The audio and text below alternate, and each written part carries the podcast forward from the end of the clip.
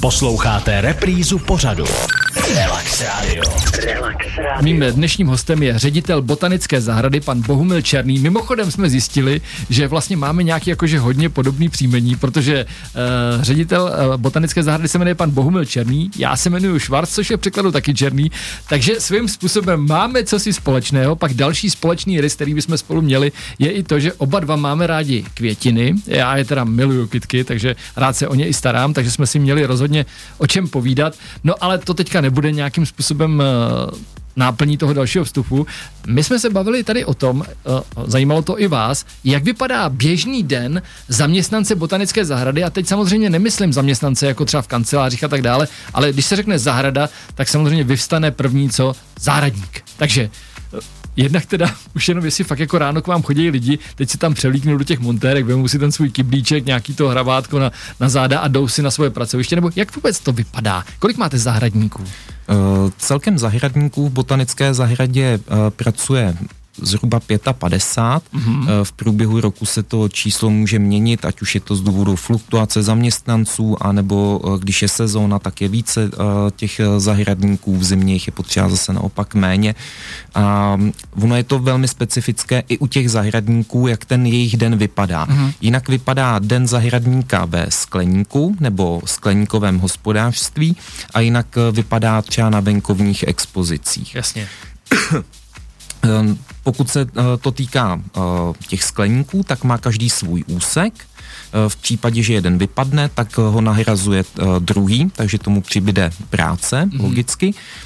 Ráno, okamžitě, když přijdou do práce, buď to chodí na 6.30 nebo na 7.00 každý den. To je to, to. Přesně tak, je to, je to nesmírně potřeba, aby ty rostliny byly zality časně z rána, Aha. zejména v těchto párních dnech, kde je uh, 35 stupňů, tak uh, se na ty rostliny nesmí dostat uh, kapka vody, jinak oni by se pak během dne spálili, mhm. takže je potřeba opravdu brzo ráno pečlivě zalít, prolít a co se týče pěstebního zázemí, tak uh, tam je na dvou a půl tisících metrech čtverečních zhruba 10 tisíc druhů rostlin. Takže to není jako, abyste si představili produkční květinářství, Aha. ale opravdu musí selektivně jít rostlinu po rostlině a zalévat je selektivně. A já bych vám tady do toho skočil, jo? protože to by mě fakt zajímalo. My jsme se tady o tom bavili.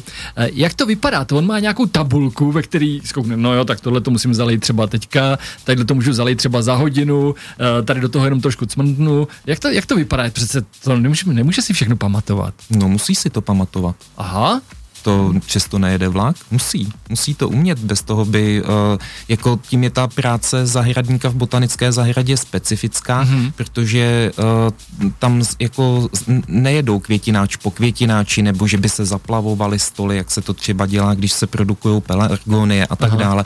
Ale opravdu uh, musí projít těch třeba 24 uh, dlouhých stolů, na, kterým, uh, na kterých jsou stovky a stovky květináčů, tak selektivně každý zvlášť. Uh, I třeba potom potom, eh, když dozalévá, tak ty rostliny prohlédnout, jestli na nich nejsou škůdci, eh, vyhodnotit situaci, pokud je to napadené třeba vlnatkou, tak je dát do karantény, kde se připraví uh, postřik, potom jsou třeba orchideje, takže zase to není o přesazování uh, z květináče do květináče, ano. ale je to o tom, že se musí ke každému tomu druhu uh, namíchat specifický substrát. Kolikrát to je rostlina, kterou ani nevíme, v jakém substrátu uh, se jí bude dařit, mm-hmm. takže se to dělá jako, řeknu to uh, lidově, pokus omyl, pokud se jí nedaří, žádné musí se přesadit do jiného substrátu. Máme, uh, máme zhruba 20 uh, různých substrátů, které mezi sebou ještě mícháme na uh, tu potřebnou kvalitu, uh, kterou požadují rostliny. Některé rostliny se třeba vůbec substrátu nepěstují, jenom zavěšené ve vzduchu nebo třeba na uh, nějaké větvičce, takže potom se dělá uh, mezizaměstnanecká sbírka silonek. Ty jo, jako takhle. To vás asi překvapilo. Teď jsem docela překvapený a hlavně mě překvapuje i to, co vy říkáte, protože mi přijde, že pak vlastně zahradníci u vás to pomalu, aby na to měli vysokou školu. Je to tak a třeba orchideje, tak ty se vyvazují těmi silonkami, ano. aby se nepoškodily ty citlivé končeny. Naopak některé se pěstují jenom ve vodě a ten zahradník musí vědět, jak kterou kitku hnojit a čím ještě přihnojovat. A to je selektivně v rámci těch jednotlivých sekcí a oddělení. To, jako ten zahradník za ten den třeba zalévá okolo 900 různých druhů rostlin hmm. a to je fakt jako neuvěřitelný. Jo, je to taková práce, kterou nikdo moc nevidí, nebo naopak, když napěstujeme orchideje, kapradiny a různé třeba vzácné druhy v laboratoři, na in vitro kultuře, tak je potom uh, musí uvést uh, do toho skleníkového života, takže přesázet do těch substrátů a ty rostliny jsou extrémně citlivé. Uh, celé to skleníkové hospodaření řídí počítač, který nastup, nastavuje ten vedoucí, takže tam je 12 různých klimatických oblastí z celého světa. Jsou tam tropy vlhké, tropy suší, potom vysokohorské mlžné lesy, potom uh, jsou tam sukulentní uh, části a to chladnomilnější hmm. Sukulenty, teplomilnější sukulenty. Je to, to je fakt op- mezi tím takový rozdíl? Jako no že... extrémní. Aha, tak vidíte, hmm. tohle to třeba si myslím, že jako like, jako málo který, samozřejmě jsou tací, kteří to vědí, jo, ale myslím si, že takový ty běžní návštěvníci, pro ně to je, jo, tak tady je vedro a tady vedro není, jo, jo. to je tak jediný, co z toho třeba vnímají, ale tuhle tu starost a tuhle tu péči potom o ně, tak to chápu, že tam musí být těch zahradníků přece jenom víc a i to vzdělání na to asi musí být odpovídající, že kde ho vůbec získávají? Uh, No, to vzdělání získávají do velké míry až v té zahradě. Mm-hmm. Uh, v podstatě si jako netroufnu říct, že uh, jako určitě zahradník tam přijde s, se znalostmi, může mít vystudovanou i střední zahradnickou školu, uh, může mít i vysokou školu, ale ty uh, pod, uh, potřeby na, uh, na tu práci uh, se utváří až v té samotné organizaci. Mm-hmm. To uh, vzdělání uh, pro nás potřebné, tak to probíhá zase od třeba kurátorů těch sbírek, od vedoucího toho pracoviště